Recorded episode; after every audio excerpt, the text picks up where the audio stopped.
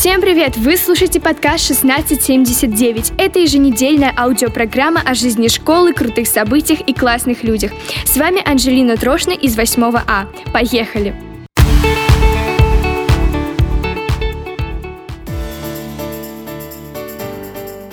Информация о работе школы в мае.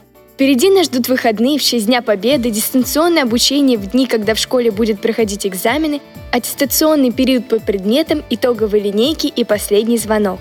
Майские дни обещают быть насыщенными, полными отдыха и важной работы, за которой придут долгожданные летние каникулы. С графиком работы школы в мае можно ознакомиться в соцсетях школы 1679.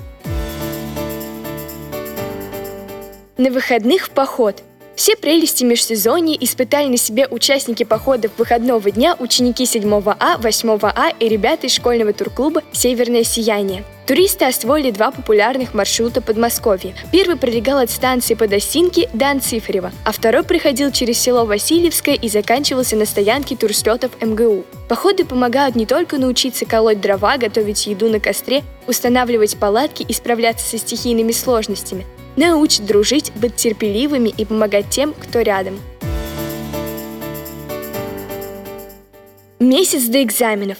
Школьный психолог Дмитрий Витальевич Абрашкин дал рекомендации тем, кому в этом году сдавать ОГЭ или ЕГЭ, а также их родителям.